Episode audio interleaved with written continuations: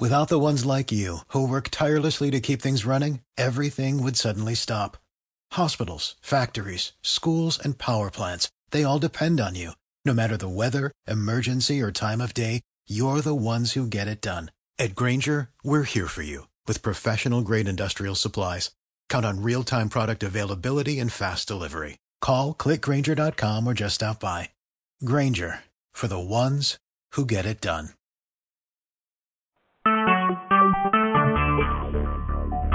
Talk shoes. Recorded live. Hello, everybody, and welcome back to another exciting episode of AGP. As always, I am your host. I am Amanda Gilliam, and AGP is brought to you by some of the most fantastic sponsors that the world has ever known. We have Gem City Comic Con coming to you April 1st and 2nd in 2017. We also have Mark Kidwell, comic creator of Images 68 and the wonderful comic Bump. We have Scott Comics, who bring you wonderful comics like Our Supermom, which I have been featured in now twice. Yay, me! And yay, Scott Comics, and yay, Our Supermom, and Heartcase. A little bit darker tone, but absolutely amazing about a superhero and what he gets charged with the murder of his own girlfriend, but he can't hide from anybody because he never wore a mask as a superhero because he was that vain. On top of that, we also have UVN, the Underground Video Network, the people who've been bringing you video podcasts for 15 years, and of course, Hasm Productions that bring you wonderful prints that are so adorable. You're just absolutely going to fall in love with them. And of course, the all ages comic Peanut Butter and Jelly. Now, today I am absolutely excited. I am bringing in somebody that I met at a couple of conventions. I've had the uh, lovely uh, opportunity to check out some of the work that he's been doing on this amazing game. And of course, he's a huge fan of gaming and anime, so how am I not going to get along with this guy? I would like everybody to welcome my friend Adam Wik to the show. Welcome, Adam. How are you doing? Hey, everyone. Excited to be here. Yay! ah, so how's your week been, my friend? Oh well, I mean, it, it, it's been awesome. We got a lot of uh, good news in the works for Galatune, and I'm at the edge of my seat, ready to send out our first newsletter to update everyone. Um, specifically, we, we we got a. I guess the big the big headline here is uh, I've been plugging out to a lot of different comic book artists, and we have one who's helped out with such little names as Superman, Bugs Bunny, Warner Brothers, Animaniacs, and, and uh, we're not signed just yet. But he sent over his concept sketches this afternoon, and I'm just like, oh, come on, sign this contract so I can brag on everybody here. I'm sorry, who's Superman? No. exactly, exactly. Well, you know, it's crazy because some days I wake up and I feel like, well, here I am, just some random guy from Ohio who's fresh out of college, but I got a little bit of opportunity with this uh Shark Tank style competition at Wright State. But you know, I, the industry's been so kind to me. I mean, I've been plugging out high and low, and you know, you get a guy like this who's had a crazy career, but he has a big love for indie comics and he wants to help out. Saw oh, our story, is likes what we're doing. now, what we are talking about is not only a comic book, but also a card game, and it's called Galatune, correct? Right, right. So basically, I, I, I want to think a little bit bigger than just a, a discrete product here and there. It's really a new universe that we're creating here. It's something that I tell people think of like a fairy tale in space. We got swords and dragons and charming surface to it, but then it digs a little bit deeper and gets into some heavy hitting sci fi themes. But our, our first product we're starting off with is this uh, battle oriented tabletop card game and it's packaged along with the first issue of the comic book series. And for people who are into that you can dive into the teaser text of the stories and get super involved in this uh, universe that we're developing. Or it's a great casual game too where you can jump in and just kind of have fun throwing cards around and the story's there if you're into it but then you don't it's not required. It's not an rpg type game. Nice. Now one thing I want to compliment because I have not I've seen the gameplay and the gameplay looks very easy to learn. It's a great way to break into game uh, tabletop gaming if you've never been able to do it before. But the artwork, oh my gosh! One of the cards that I have, the Princess Violetta crown. Oh my gosh, that is like the most gorgeous thing. And in all honesty, I'll be honest, I really do want to cosplay that outfit. Oh, you know, it's been awesome. We we've actually had our first cosplayer just about a, a week or two ago over at Sevens Con. Uh pretty ambitious too. She wanted to try to put together a Muyi, which I don't know if you've seen it or not, but she's kind of our pinup style girl, half dragon, half elf chick. Yes. I have seen that, and that is gorgeous. But I have to say, my absolute favorite so far that I've enjoyed was the cute little kitty that you have. What's that one's name? right, right. And that's actually not a character, it's one of our action cards. It's a weapon or spell Oh. sort of thing. But it's uh we call it Yummy Muffin and uh, a little bit of a pun there cuz he's like sitting on a dinner plate like a muffin thing. Thing is he's this adorable little anime style uh cat squirrel dolphin thing and makes a great pet for kids super adorable. And oh yeah if you eat it alive it'll magically heal all your wounds. But you're some kind of sicko if you do that. So e- effectively in the card game it, it heals up your character but it changes you to an evil morality. So it's kind of fun hmm, do I heal myself? Do I keep the pet? Do I become evil? Man, you're just like making people have to deal with all sorts of emotions, aren't you? right, right. Well, we put a lot of work into this universe too. I think it's a lot of fun. I mean, really, literally, I'm cramming everything that I love about anime and gaming and uh different uh video games and movies all into this into the same piece here. So this is not only just a passion that you've always had, but you're taking some of the aspects of some of your favorite things that you enjoyed growing up with and bringing it to life. Exactly, exactly. And part of it's like, you know, fan service too, just like, you know, oh, this is stuff that I always wish someone would do. You know, not a lot of people over I mean, anime has been growing like wildfire in the West in recent years, but you know, there's not a lot of tabletop gaming that's an anime style these days. No, there's not. And I do have to agree, anime has boomed miraculously. But look at some of the amazing things that they have out there, from Fairy Tail to Sword Art Online. Those are some really great animes to watch. Exactly. And I mean, I, I'm setting everything I can with a strong foundation for this card game and comic. And oh my gosh, could you imagine if it actually does turn into an anime someday? I, want to take it as far as the fans want it to, but you know, can can always dream. You got anybody I can voice? I'll voice for you. I could do anything that's cute and adorable. I'll do it.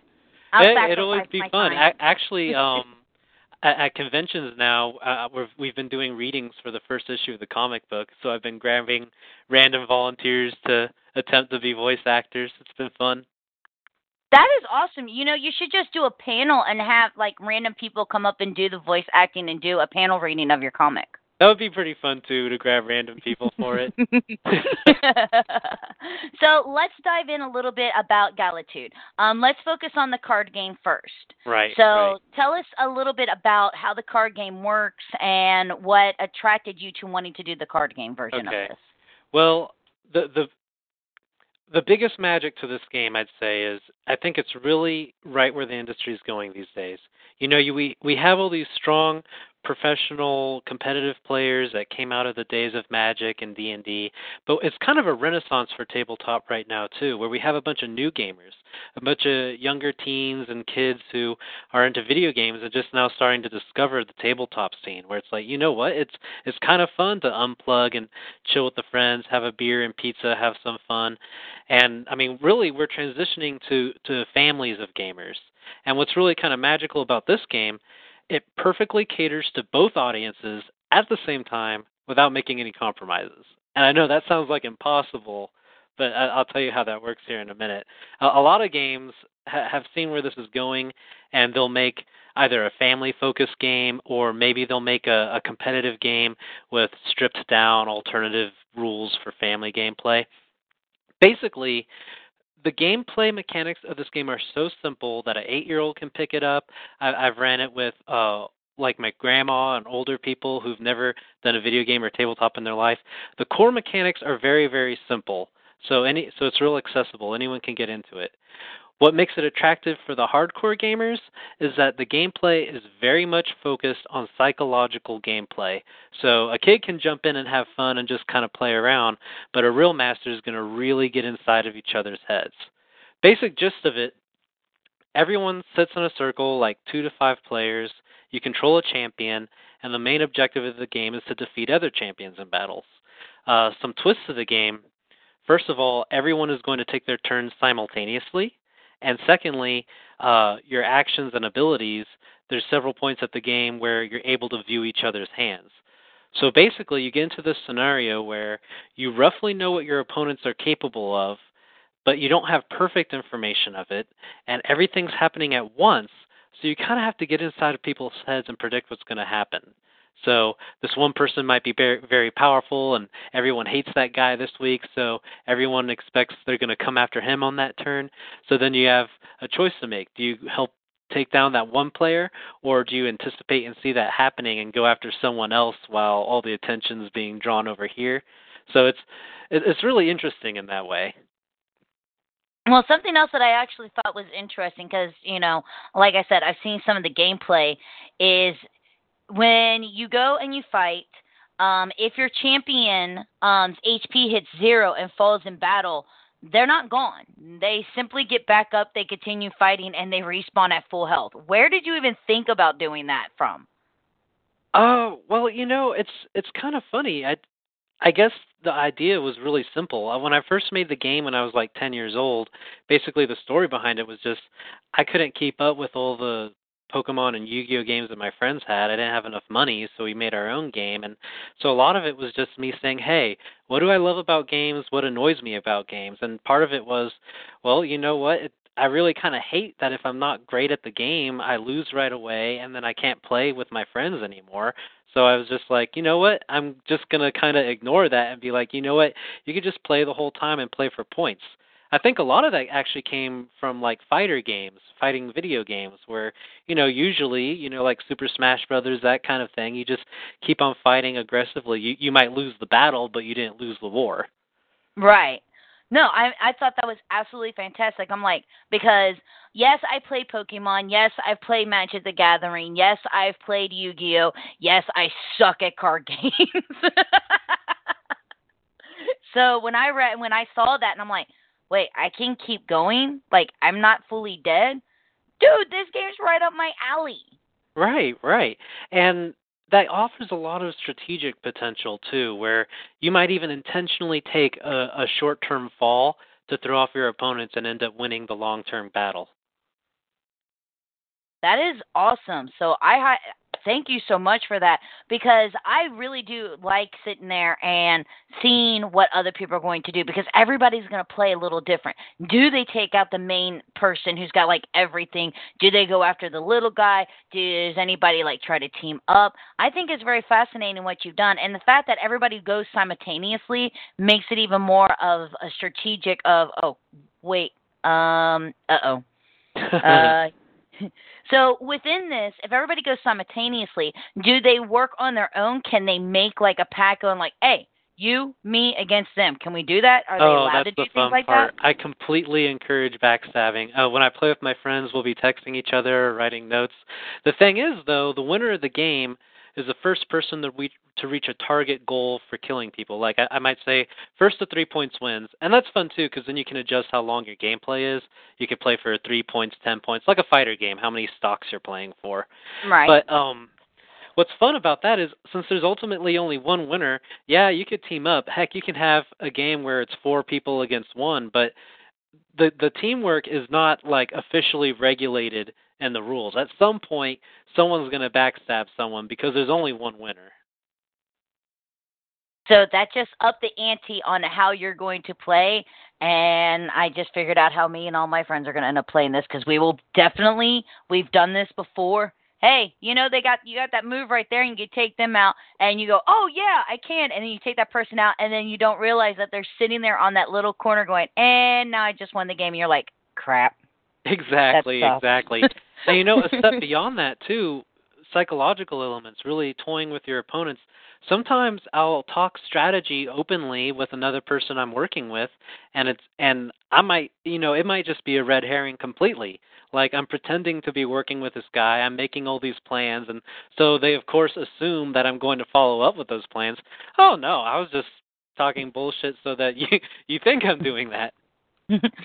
so technically, I actually made an alliance with everybody, and um, I'm gonna stab you all in the back. Y'all have a nice day. and at the same time, everyone walks into that cautious because they, cause they know eventually one person's got to win it. Unless you want to be playing this forever, which, from the looks of the game, that could definitely be a bonus, is Eh. playing this forever and ever. I mean, it happens. I mean, you can adjust the points however you want to. Honestly, when my buddies and I play it, we'll like start a game at like midnight and quit when the sun rises and see whoever has the most points by then.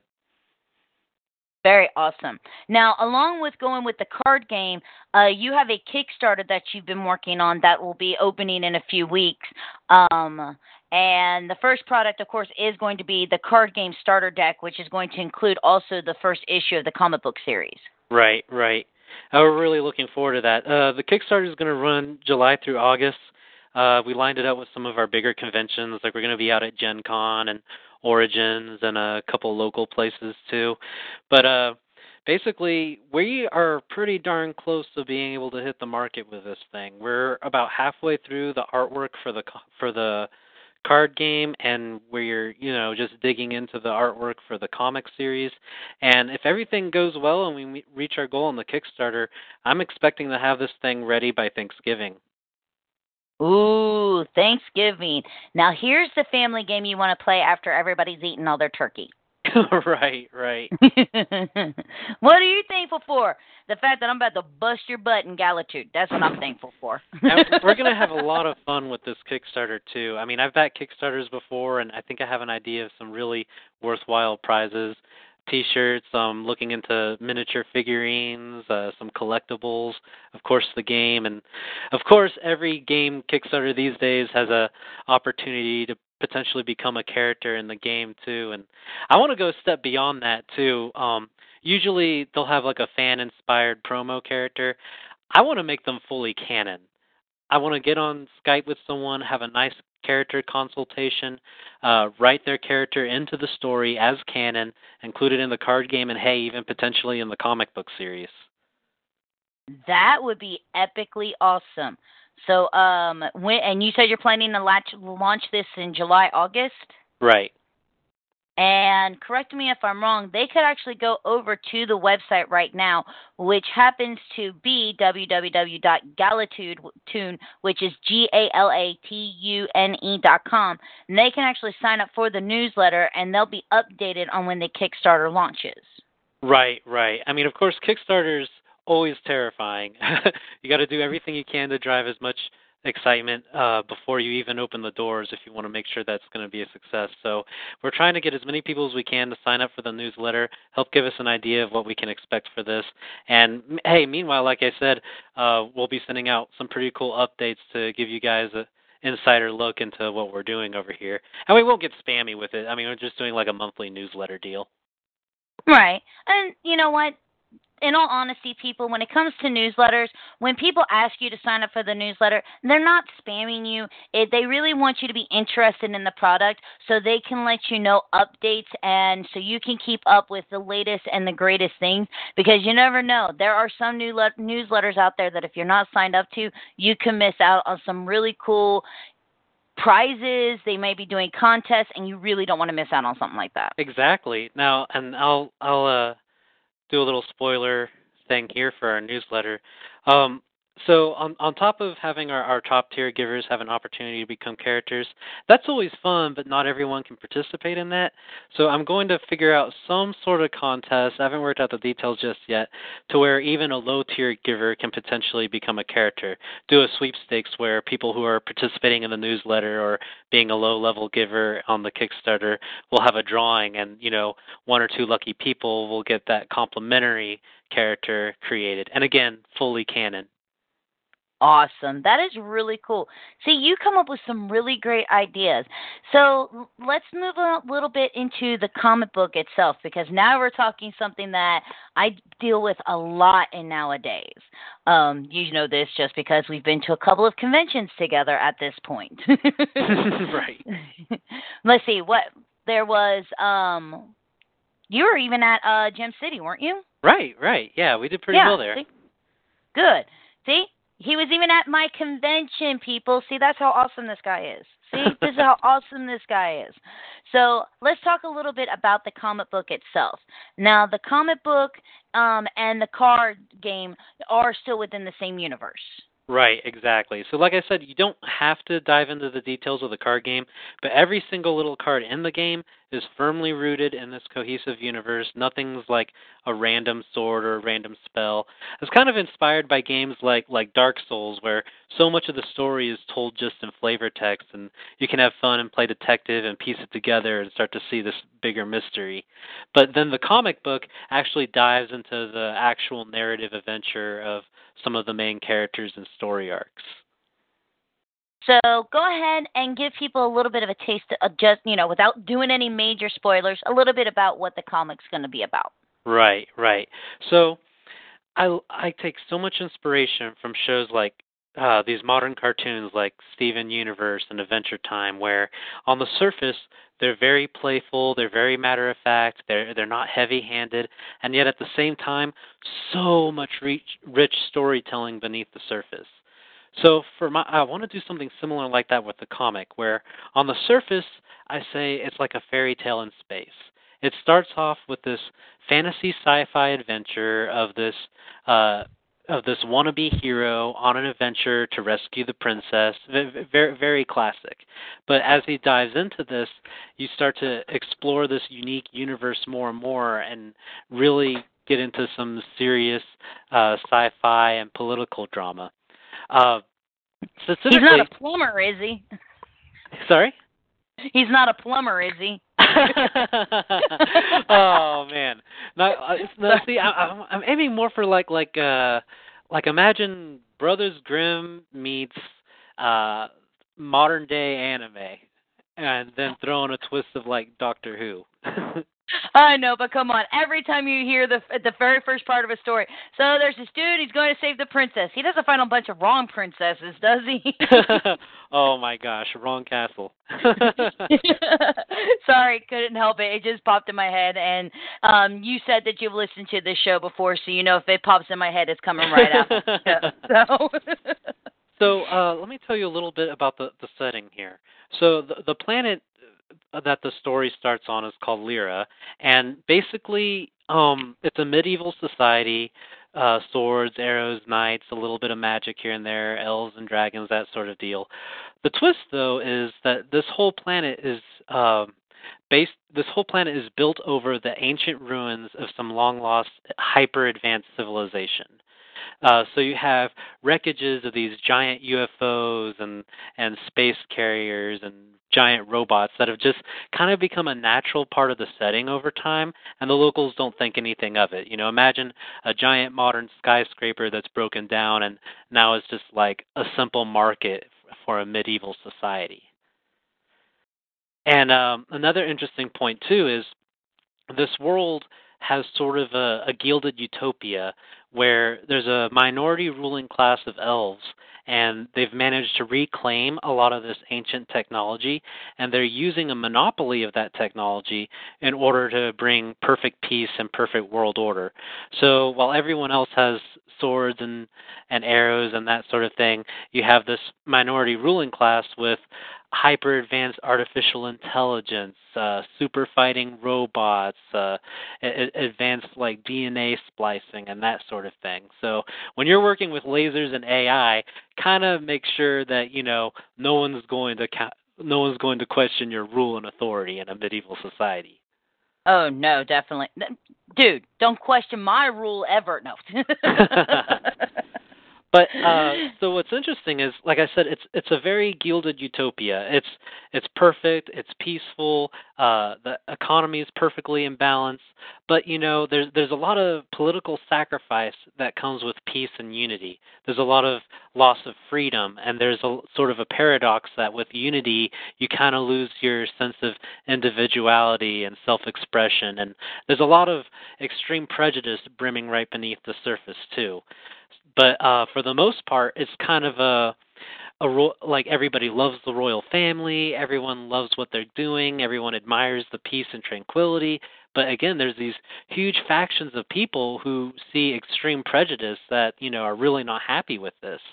So there's this um rebel group that I call the Azure Eye, and I can get into wh- why that is. But there's this rebel group who basically want to disband the global utopian government and create these new sovereign nations. Yeah, a novel concept there, right? Mhm. Uh, so you know, like like it's it's a little bit backwards because they want to break down this utopian government and kind of recreate the world, kind of what we know it to be, where we have these individual individual countries.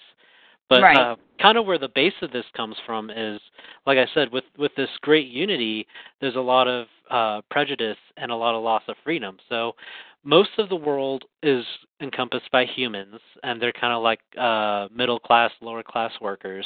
Then you have the ruling minority of these elves, and then you have a couple of these kind of broken down, nearly extinct, uh, kind of humanoid uh, animal creatures. And see, all these missing char- all these uh, humanoid creatures and, and the humans, they all have this rich lost ancestry from these long lost ancient kingdoms that have been wholly suppressed by this new government. And you know, even though it's nice and peaceful, you know, there's people who who miss their sense of cultural identity, who miss having equal rights and representation. Because typically, it's it's a very very hierarchical society where you know the elves have the best of everything. Humans, eh, who cares? Human on human crime. It's they kill each other, they steal from each other. It's not a big deal. But you know, there's there's a lot of sadness to that.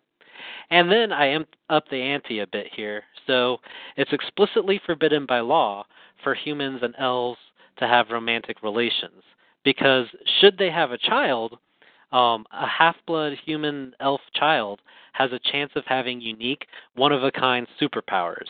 And these superpowers are deemed huge threats to the natural world order. So it has a big range of powers. It could be as simple as uh, we have one character who um, can absolutely tell if someone's telling the truth or not.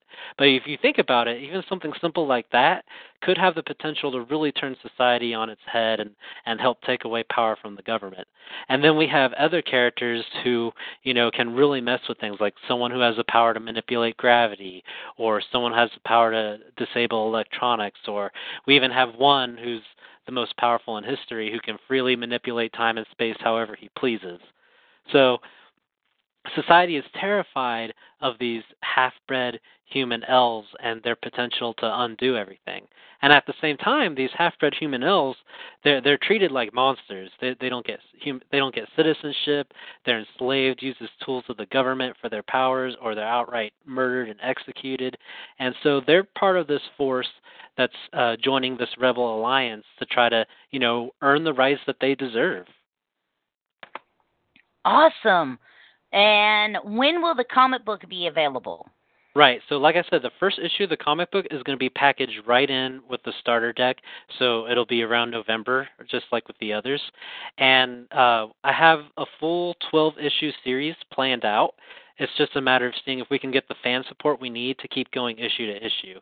So uh, we're we're going to get on. Oh man, what is it called?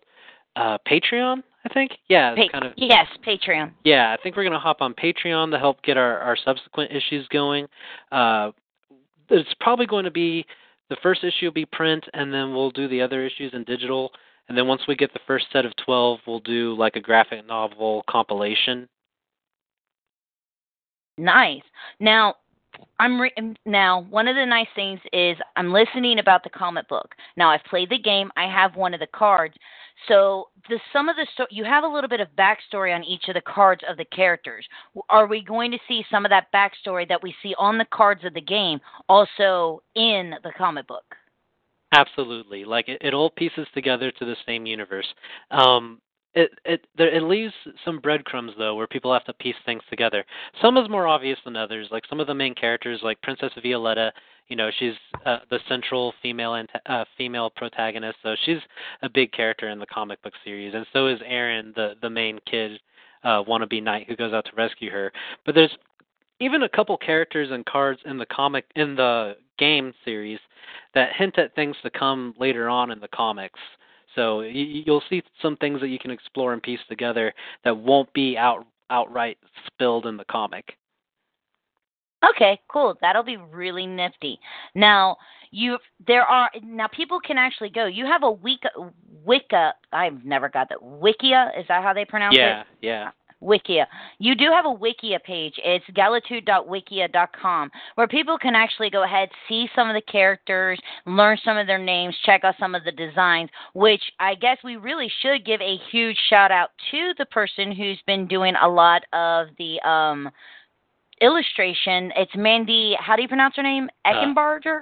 Eisenberger, Burger. I think. Eckenberger? Oh, I feel bad. I haven't said it. We've been working uh, online most of the time, and I've I've only uh, skyped with her like once or twice.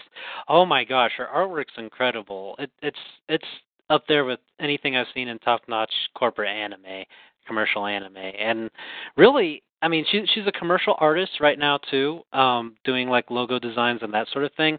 Um, she also, you know, does her own art at conventions. But it's like, man, girl, we really have to get you the recognition you deserve. These character designs are phenomenal. Oh, they are absolutely gorgeous. You can see so much detail that she puts into them. Um, you have this one character, um, I got to think, uh, Jay Skyrunner. Yeah. He, the details, even on his feathers, are just so gorgeous. So a big shout out to you. You have done an amazing job here, Mandy.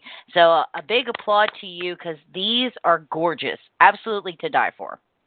And it's been so great working with her too. She's been very professional, and you know, actually, I, I've gone through so. It was a long search trying to find the right artist. I, I talked to different design firms and professional artists and hobbyists, and I mean, you know, so many times I'd get in with a studio who barely wanted to give me the time of day, was going to charge me something outrageous, and made some generic character.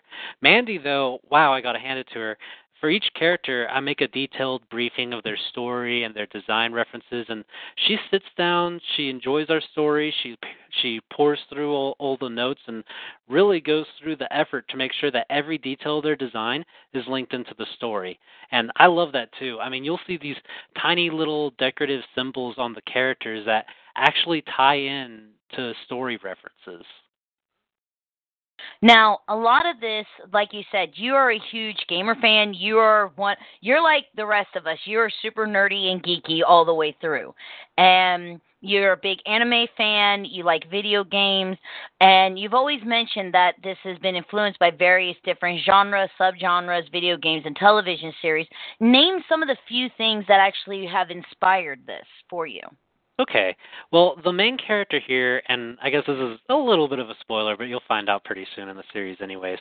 Uh, so the main character here, he gets a, a this red crystal shoved into his chest, and it and it starts to give him his powers, and the crystal actually starts to have a consciousness of its own, and it talks to him, and it evolves over time. At first, it's just kind of uh, spider sense, uh, extra peripheral power sensory sort of thing, but then it starts to become its own person. That concept came from so many different places. Had a little bit of Deadman Wonderland with the the red blood crystal gems that give people powers. Uh, drew some inspiration from Parasyte. Love Parasyte. awesome anime. Oh yeah, check that out where basically this crystal is a sort of alien parasite from another dimension, and they have this kind of forced symbiotic relationship. So they're working together kind of against their will. It's a circumstantial thing. And then there's a touch of Steven Universe mixed in there too with the sentient psychic gem. Oh, yeah. We all love Steven Universe. Oh, it's a great series. It really is.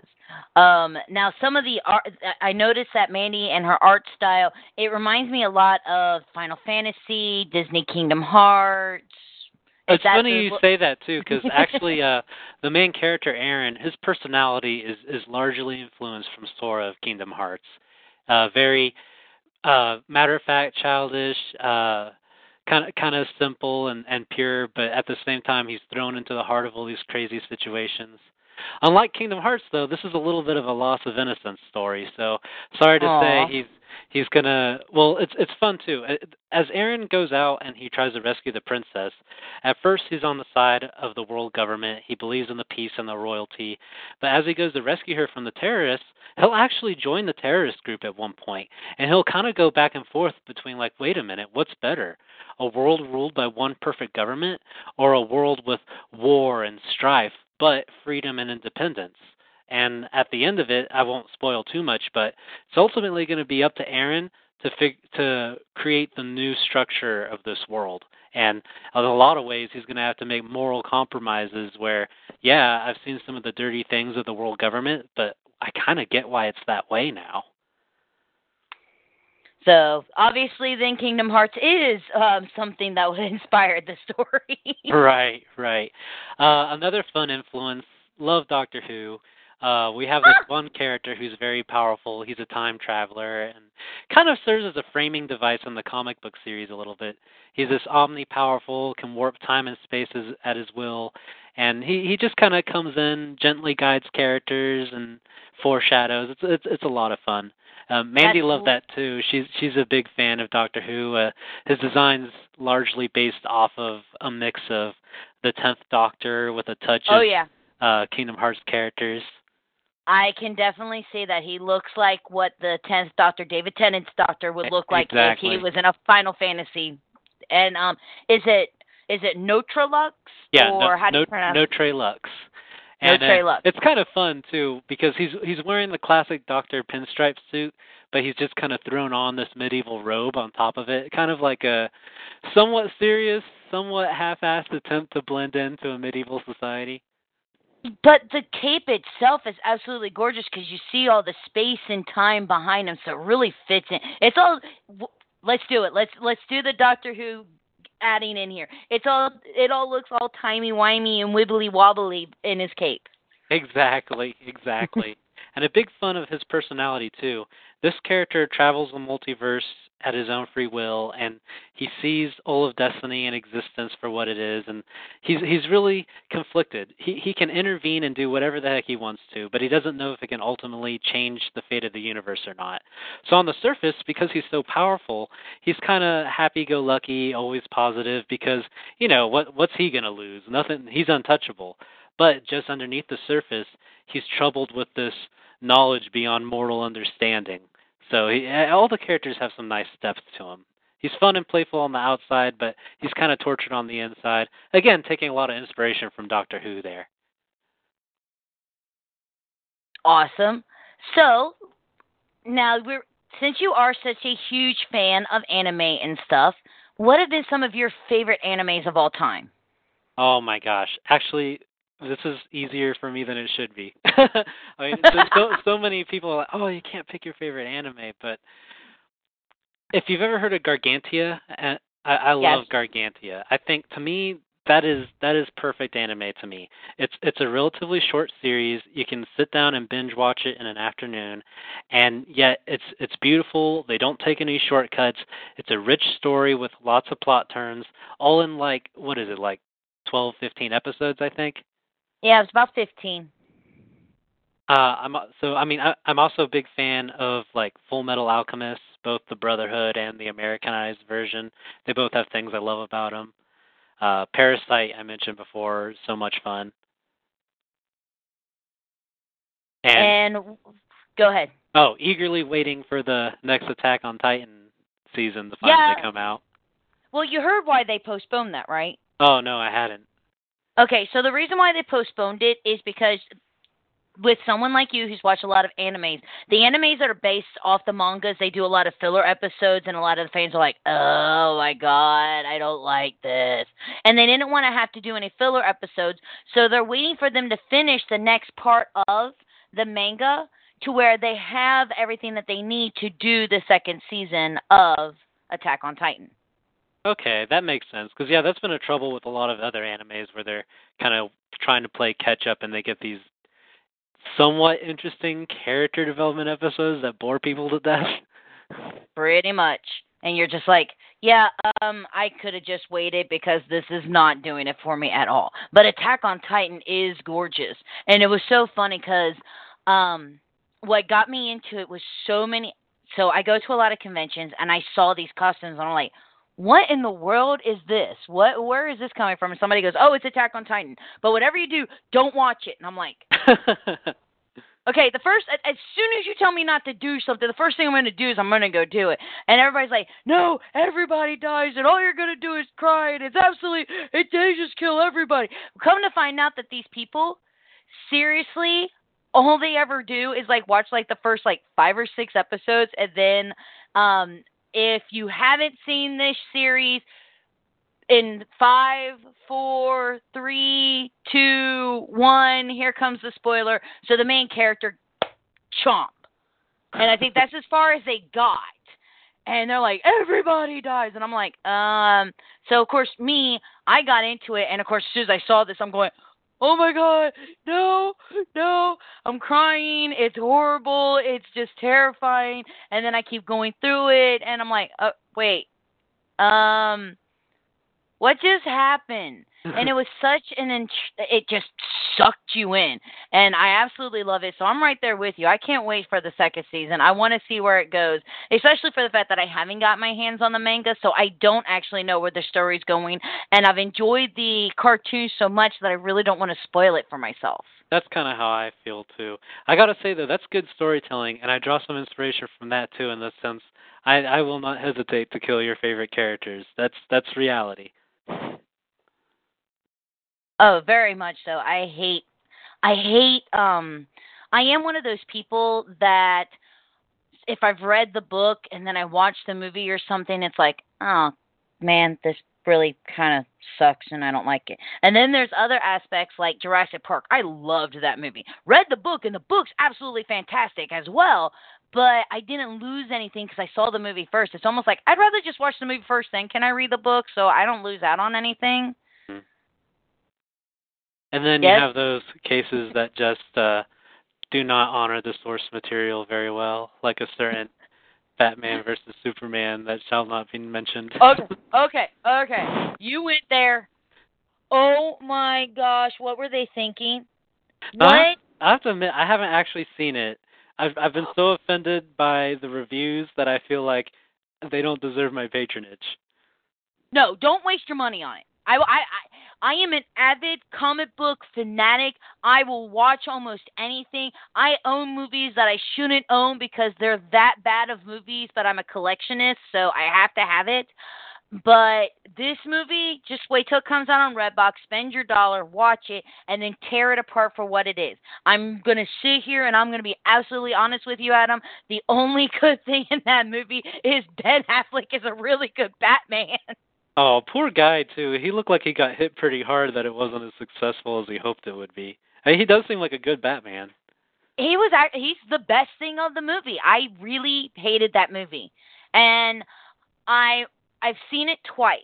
You know, the first time I watched it, yeah, I read reviews of it because I read reviews of everything. I don't care. I'll take the spoilers for the most part, especially when it comes to the movies. And I was reading it and I watched a couple of things. And I'll be honest, I didn't have great high hopes for it anyway. Let's face it, DC has not produced movies like they should have and like they should be doing when they had these excellent animated movies coming out, like Batman Under the Red Hood and Wonder Woman. Oh, it's the and strangest thing. They knock it out of the park with their animated movies. But what? Because Bruce Timm isn't behind it, you guys can't create a good live action movie. And everybody and I, and I love it because everybody goes, well, "What about the Nolan trilogy?" Yeah, two good movies, and then they killed it in the end. Well, you know, it's so strange to see where the industry is going these days. I mean, first of all, it's nerd culture is the new pop culture. Everyone's a nerd now. I mean, just look at the sales for these movies. And then you kind of see, like, contrast the success of Deadpool with the failure of Batman super, versus Superman. I don't know, like, you, people want some some depth to the characters. You can't get so melodramatic with it. And then, of course, you have to honor the source material. Well, and I think the biggest problem is is you took um one story that is actually canon within the DC universe, um, the death of Superman. Um, and then you take the the other one, which is actually kind of like a one shot. It's an imaginative other telling of the um, the Dark Knight series, and you mash the two together, and you can't do that. Mm. Pick one storyline and stick with it. And here they have this great opportunity to produce a Justice League. And I'm watching this movie, and bringing in the superheroes that they did just felt fell flat and met to me. There was no, oh my gosh, check out Wonder Woman, or oh my gosh, Right. check this out. It felt really flat. and rushed like DC went. We really have to hurry up and do exactly what Marvel's doing, which I don't have a problem with the fact that they want to copy Marvel because it worked. But if you're going to copy them, at least copy them in a decent fashion. Don't right. just throw it up. I mean, literally, it looked like they just threw Uh, it up on I don't know. You don't want to compete with Marvel right now. I think they'd be better off to to really rethink it and go at it with their own approach. Unfortunately, they're not going to, and we all, and we've already they've already pretty much told us from the get go that they're like, and we're gonna do Dark Side. I'm like, if you throw Darkseid out first, you have nowhere to go. Like Dark Side's the god of the DC universe. Where else do you go once you? Where do you go from there? Seriously. And I'm just sitting here, and so I watched this movie. I watch how they're trying to bring the Justice League together, and I'm like, yeah, um, I'm just gonna go watch Justice League, a Justice League Unlimited, the Cartoon Network series, because they brought the Justice League to be- together way better in that series, Right. going against Starro, than they have in this movie. Seriously, bad, bad DC, bad, bad DC. Right, right. But hey, it's just so exciting to see so many people talking about it now and seeing all these great superhero nerd movies coming out. Oh my gosh, it's it's a paradise for nerds these days. Really looking forward to some of these movies coming out. I want to see Doctor Who. I mean, I, not not Doctor Who. what am I talking- Doctor Strange. I really want to get Doc- some more like mystical stuff going on. Well, you know what's brilliant though is that Marvel has been able to take these low-level characters that that have not been main characters. Let's face it, Iron Man was not a name everybody knew until he became the huge name that he was because of the movies. Mhm. And here you have another character, Doctor Strange, known by us from the comic book world. You know, we love Doctor Strange. He's a fantastic character. But the most time that he's seen outside of the the normal nerd and geek realm was the Spider-Man animated series that was on television, where he played where he was in a couple of episodes. But he's a fantastic character, and Marvel does really great with taking these characters. Look what they did with Guardians of the Galaxy.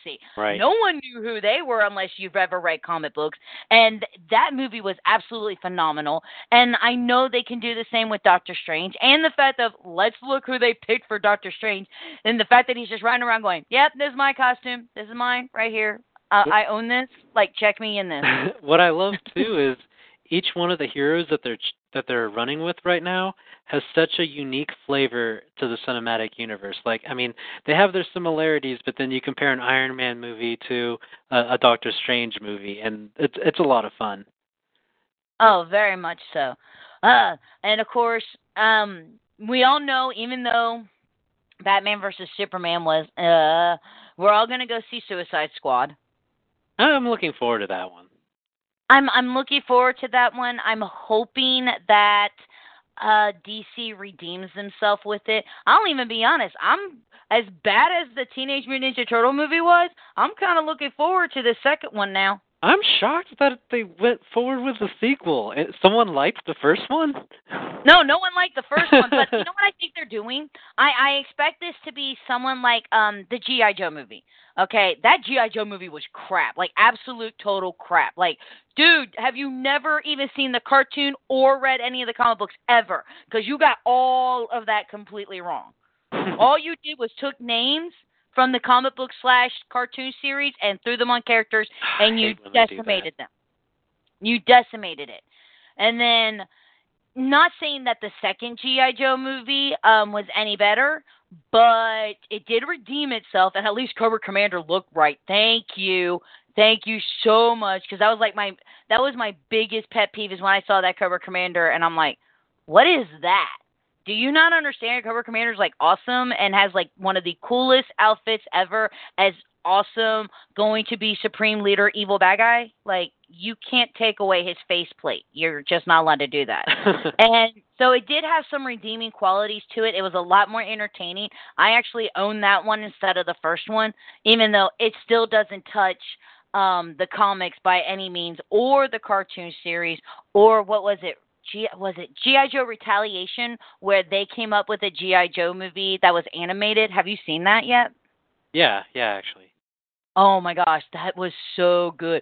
Oh, my favorite scene is when Cobra Commander makes fun of himself and he goes, Well, you know, in the past, you know, I've been a little weak. I always told right. you guys I might possibly do this. Uh, we're just gonna go ahead and destroy Russia now and yeah, so give me my money.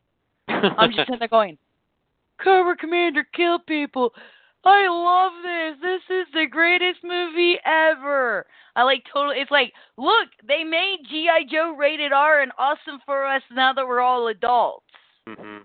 I'm so glad to see stuff like that taking off and getting some success because, I mean, so much of the comic book industry has been for adults for a long time now, and to finally see the characters in their true rated R light that they deserve. It's really fascinating to see, um, because, like you said, you're just getting out of college, so you have to be about in your 20s. I'm taking it. Yeah, yeah. Okay, so that puts me about oh about twenty years older than you, but but you still you seem to be the type of person who had the same type of childhood I did. You were watching your favorite cartoons. There were comic books that you enjoyed reading, and it's really nice to see that back when we were kids, it was kind of like well, yeah, I play D and D and I go to the comic book shop every Saturday and Sunday. Versus now, everybody's at the comic book shop. Everybody's into this. Even people who used to kind of look down at us and go, "You do what?" Like they get kicks out of TV shows. And and don't get me wrong, yes, I realize that Big Bang Theory really does make fun of our culture. It really does do that. It helps a lot same too. But it does help a lot. Um, for example, my stepmother, she didn't get me at all. Like she kept wanting to buy me Barbie dolls and pink things. No. I am not pink and my idea is Barbie needs to have like a machine gun. Like I played with GI Joes, Ninja Turtles, uh WWE wrestlers. Those were the toys that I played with as a kid. And she expected me to be like this cheerleader wanting to do my hair and makeup and I just rather run around barefooted in a pair of shorts and a tank top and play, "Hey, let's play football tackle style." but but see that's one of the fun things that I wanted to accomplish with Galatune too, to be this middle ground that can bring in the serious experienced gamers with people who've never done something like this before. It, it was so rewarding at Stebbins Con. I got this uh like 13 year oldish kid and his mom and dad came over to to try the demo and we we pleaded with the mom and dad and got them to play the game. Never done gaming before in their life kind of traditional you know. And Right. you know a couple minutes into it they were laughing and shouting getting super into it and the mom just said you know finally a, a game that i can understand and play with my son. And it's i mean that's really magical to me to kind of help bring these two audiences together Oh yeah, and that's one of the fantastic things about your game. And the thing that I think that your comic book will be able to do is it can reach people of many different levels. And it's just moving on with how the way how society is actually starting to accept things like this nowadays. Exactly. And I think a big part of that too is pulling in some of the anime influence too because that's another subculture that again is getting much more part of pop culture mainstream.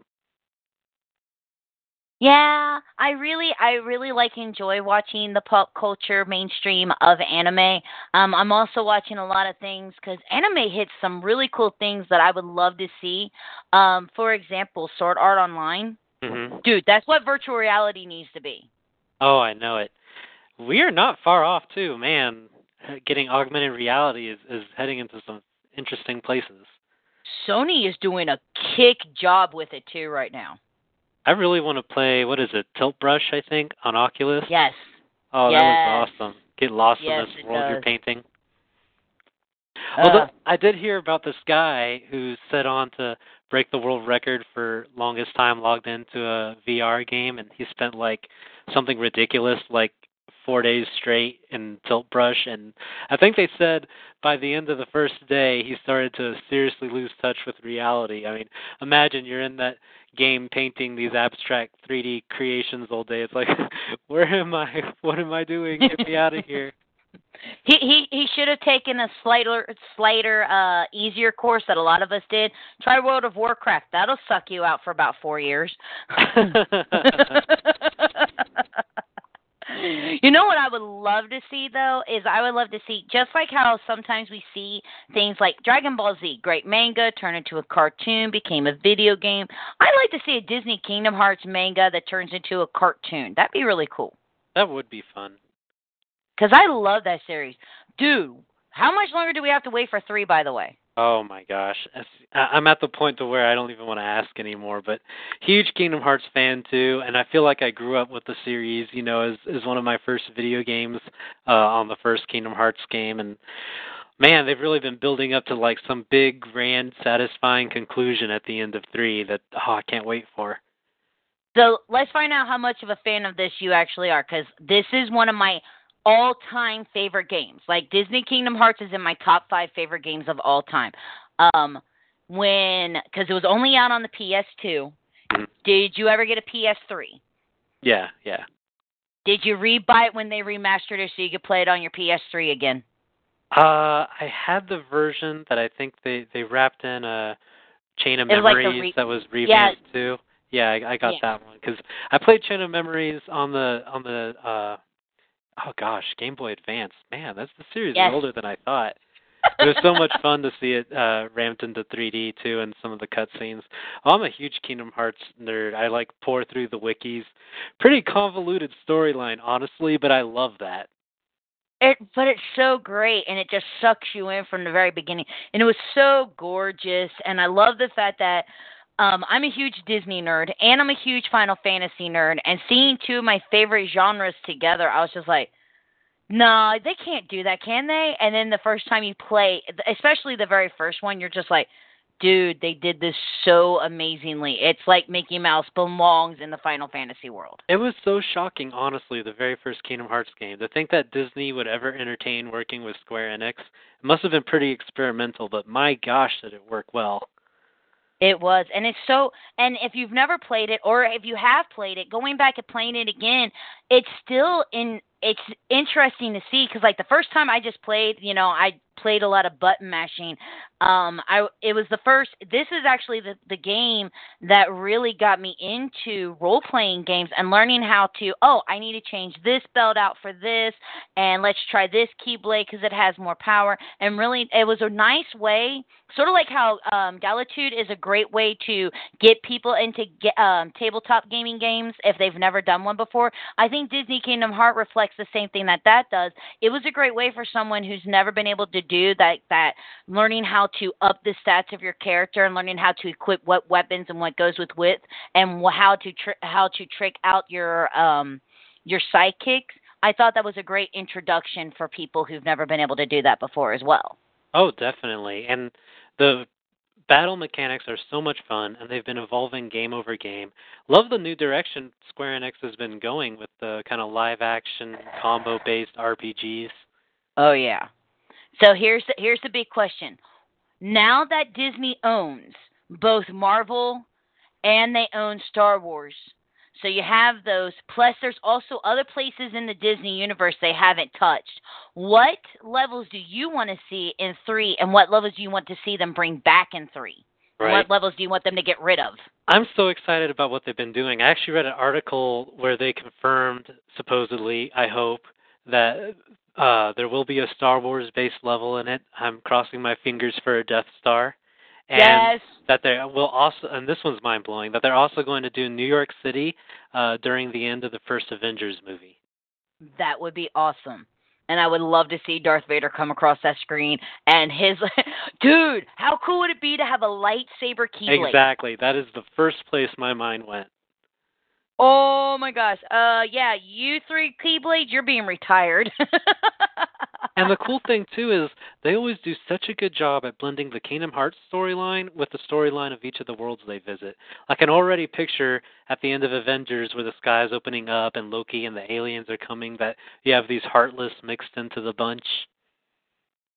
Oh, I could, I, I could see Loki. I, I could see Loki bringing down a big batch of Heartless, or that the fact that all of the creatures that he um has in Avengers, they are now just Heartless, and Loki sitting there, and then of course he has like the big main boss on that level is like Loki's like the Loki boss, and then he has to like battle like Thanos or something. That would be really cool too. Yeah, I'm really looking Ooh. forward to it. I also saw teasers that uh they had uh Big Hero 6 up there. Oh, I love that movie. That was awesome. Did you get to see that one? Oh yes, Big Hero Six is a really great movie. I enjoyed it. Um, now I knew the comic book before it became the cartoon, and I thought they did a really great um, job adapting it. Oh, that's great to hear. I didn't even realize that one was based on a comic. Yes, it's actually a comic from Marvel, and that's why Stan Lee does a cameo at the end of the movie. I, I hope I hope they jump back into it because they set up all the characters so well, and it really made me want more of it.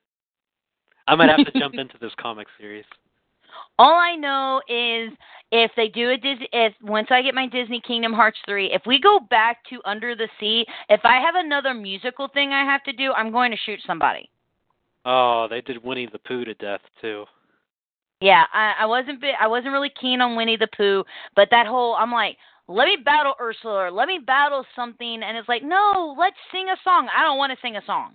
I hmm want to fight. It's a fighting game. I don't want to play sing a song. Even though the music is gorgeous on that soundtrack, I want to say I I, I really want to. I don't want to sing a song. I want to Yeah. battle. And Well, speaking of go ahead. Oh, they're trying to cater to a lot of different audiences too, which has its good and bad. I just hope they don't make those sort of mini games mandatory. they should be there for the people who want it, but you know, don't don't force us to do it. Right, or just make it like a hey bonus level or something. But I, it it it was like the one part of the story of two that slowed everything down, and I'm like, no, absolutely not. I mean, I get it with the first one, you know, because it was like because you still got to battle Ursula, but the second one, that's it. That's all you did, and it just came, seemed to slow the story down. I'm like, no, I'm bored now. Um, can we get over this level? I want to get to the next one. But speaking of songs and stuff, it actually brings me back a little bit to Galatune. Um, the name of your planet, Lyra. Right. Okay, you you see where I'm going with this? Exactly, exactly. So the the word Lyra, the very first thing you think, you're thinking music and magical. Is that where you came up with that name? Exactly. Or- And actually, if you break down Galatune, it literally comes from galaxy and tune. And there's a subtle musical mysticism that ties into the ultimate grand meaning of the story. And you see little bits of musical artifacts throughout it, but it's not heavy handed. Um, like the planet's called Lyra. Uh, we actually call our elves lyrics because they're citizens of Lyra. And a, a couple other little things peppered throughout it, but I, I don't want to get too much into that aspect. It's it's not a music themed game per se, No. But it's it's just that there's these kind of magical musical artifacts. By the way, point to me for figuring this part out. By the way. awesome, definitely. And, and and you know, it's it's funny. Like I said, I love the excitement of leading of leaving breadcrumbs and watching fans piece it together. That is so satisfying. So thank you for pointing that out. My pleasure. I, I the the entire time because um obviously the card that you gave me to keep, you gave me uh Violetta Crown, and I'm like, okay, well she's a lyric. She lives on the planet. Ly- she's a princess of Lyra, and I'm just like music, and then there's the tune, and I'm like, dude, there's got to be an aspect to this. So ho- you know, what'd be really cool though is when this takes off and somebody picks it up and they do turn it into like an anime series like Sword Art Online or anything like that, dude, you're gonna have to kick it with the music. Oh, I know it. I, I'm I'm looking forward to it. I I would love that opportunity. Have you even, you know, obviously with you being a creator, you're always thinking ahead, but you never get too far ahead of yourself because, you know, like they say, you never count your chickens before they hatch. But do are you are there already tunes or something that you hear in your head when you're reading this or demoing it or talking about the comic? Exactly, and I guess the way I work, part of it's because I'm I'm a business background person too. But I, I don't think about chickens before you're hatching. I'm planning so far into the future with different contingency plans, and to me, you can never plan enough. I want to have that foundation there. If it goes there, fantastic. If it doesn't, that's mm-hmm. okay. I got other plans too. But absolutely, every single element of the character's design and gameplay is all part of this cohesive plan. To where, yeah, I'm I'm thinking music already. I'm thinking how an anime could plan out, and that's going into the framework of the designs from the very beginning. Awesome. Because um, in all honesty, I'm already starting to hear music in my head, and as I look at your characters, I can hear different tones that goes behind them that I can just hear. True, it could some of it could sound like a little bit like some of the stuff that I've heard in the past before, especially you know with some of the certain characters. There's like a certain tone you just automatically hear, right. and I can see it within the artwork and from playing the game and from what we've been talking about. I can actually hear like this awesome tone for this. And I mean, I'm assuming there's a bunch of nerds listening tonight, but if you're a comic nerd or a gamer nerd and you're not necessarily an anime nerd yet, give it a try. It's it's such a great mode of storytelling. And I mean, of course, there's so much out there, and, and frankly, gosh, there's so much anime. I'd, I'd say probably even 80% of it out there is pure garbage.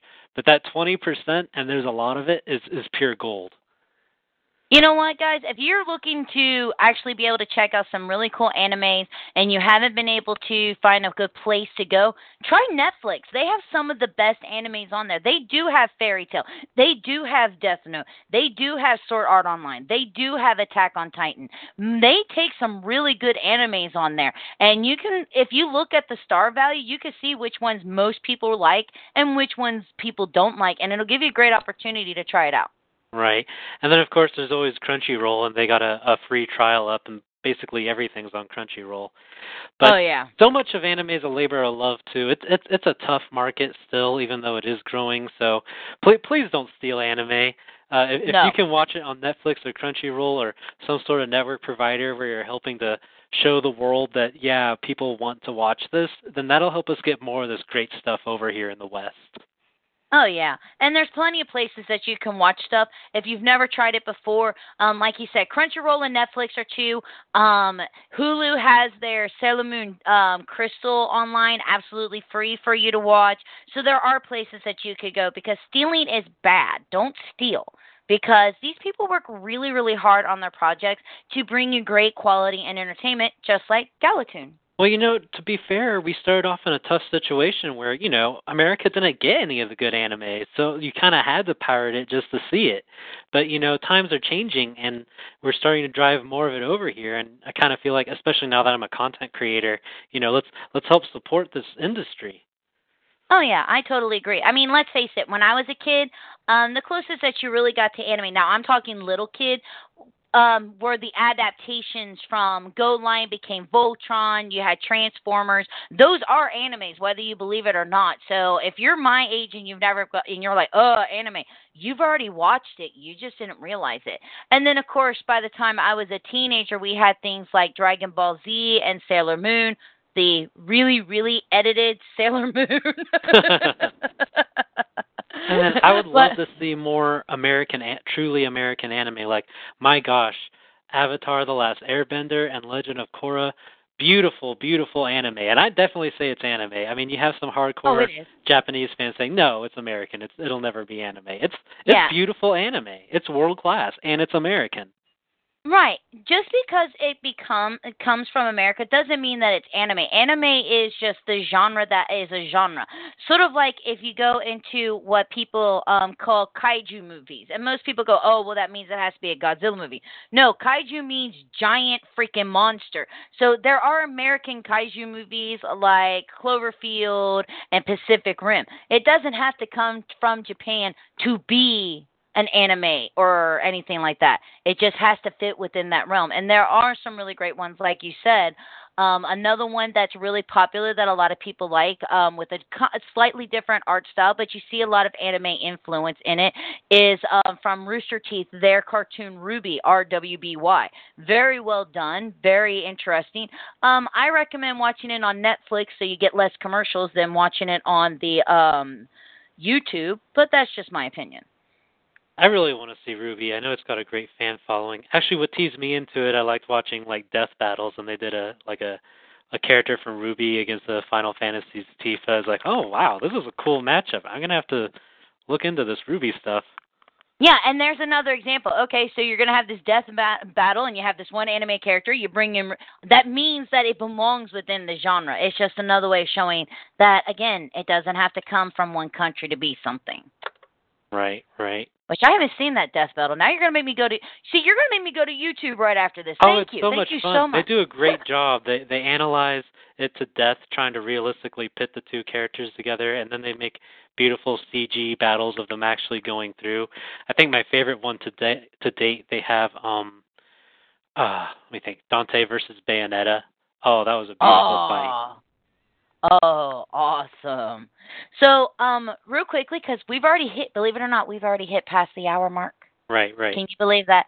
Can you believe that? My, I didn't even realize that. Time flies when you're having nerdy fun. so, just a quick recap. Um, Galatune, you are setting up a Kickstarter that you plan on having coming out in July and August.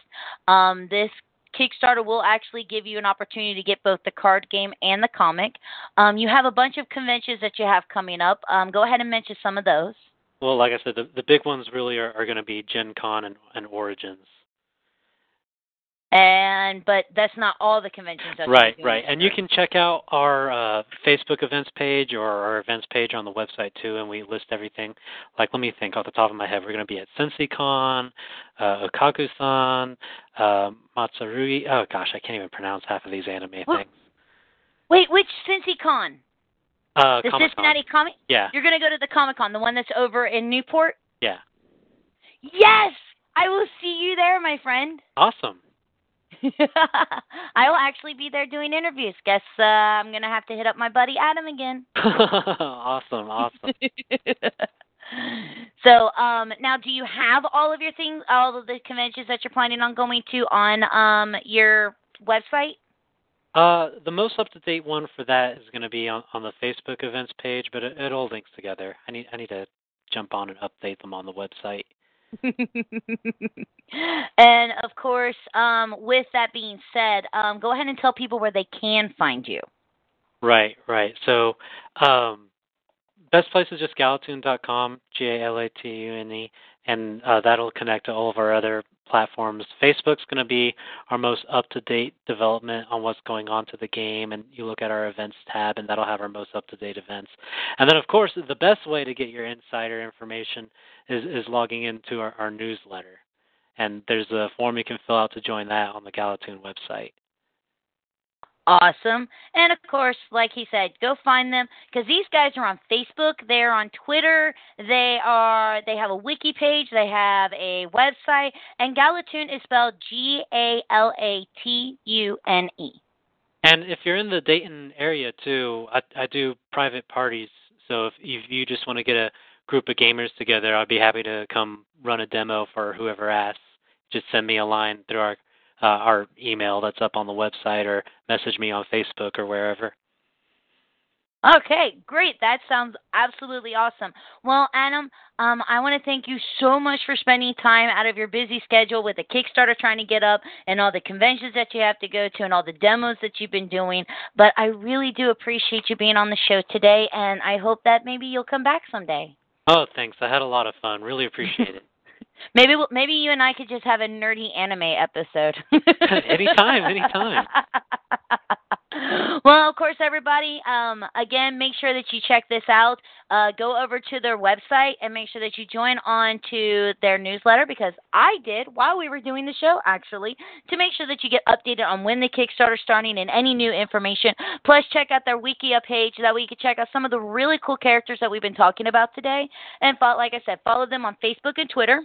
And of course, if you want to learn more about AGP, we are live every Tuesday night at 7 p.m. Eastern Standard Time. You can follow us over on Twitter at LadyVader79, and you can follow us on our website, which is AmandaGilliamPresents.com, or over on our Facebook page, which is Amanda Gilliam Presents. Remember, Gillam is spelled like William, but with a G instead of a W.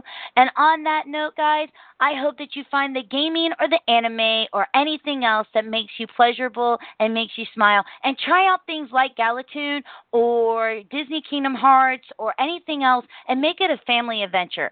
And remember, you just be as nerdy and geeky as you want to be. Dude, we totally rule this world now. Good night. With Lucky Land slots, you can get lucky just about anywhere. Dearly beloved, we are gathered here today to. Has anyone seen the bride and groom? Sorry, sorry, we're here. We were getting lucky in the limo and we lost track of time. No, Lucky Land Casino, with cash prizes that add up quicker than a guest registry. In that case, I pronounce you lucky. Play for free at LuckyLandSlots.com. Daily bonuses are waiting. No purchase necessary. Void where prohibited by law. 18 plus. Terms and conditions apply. See website for details.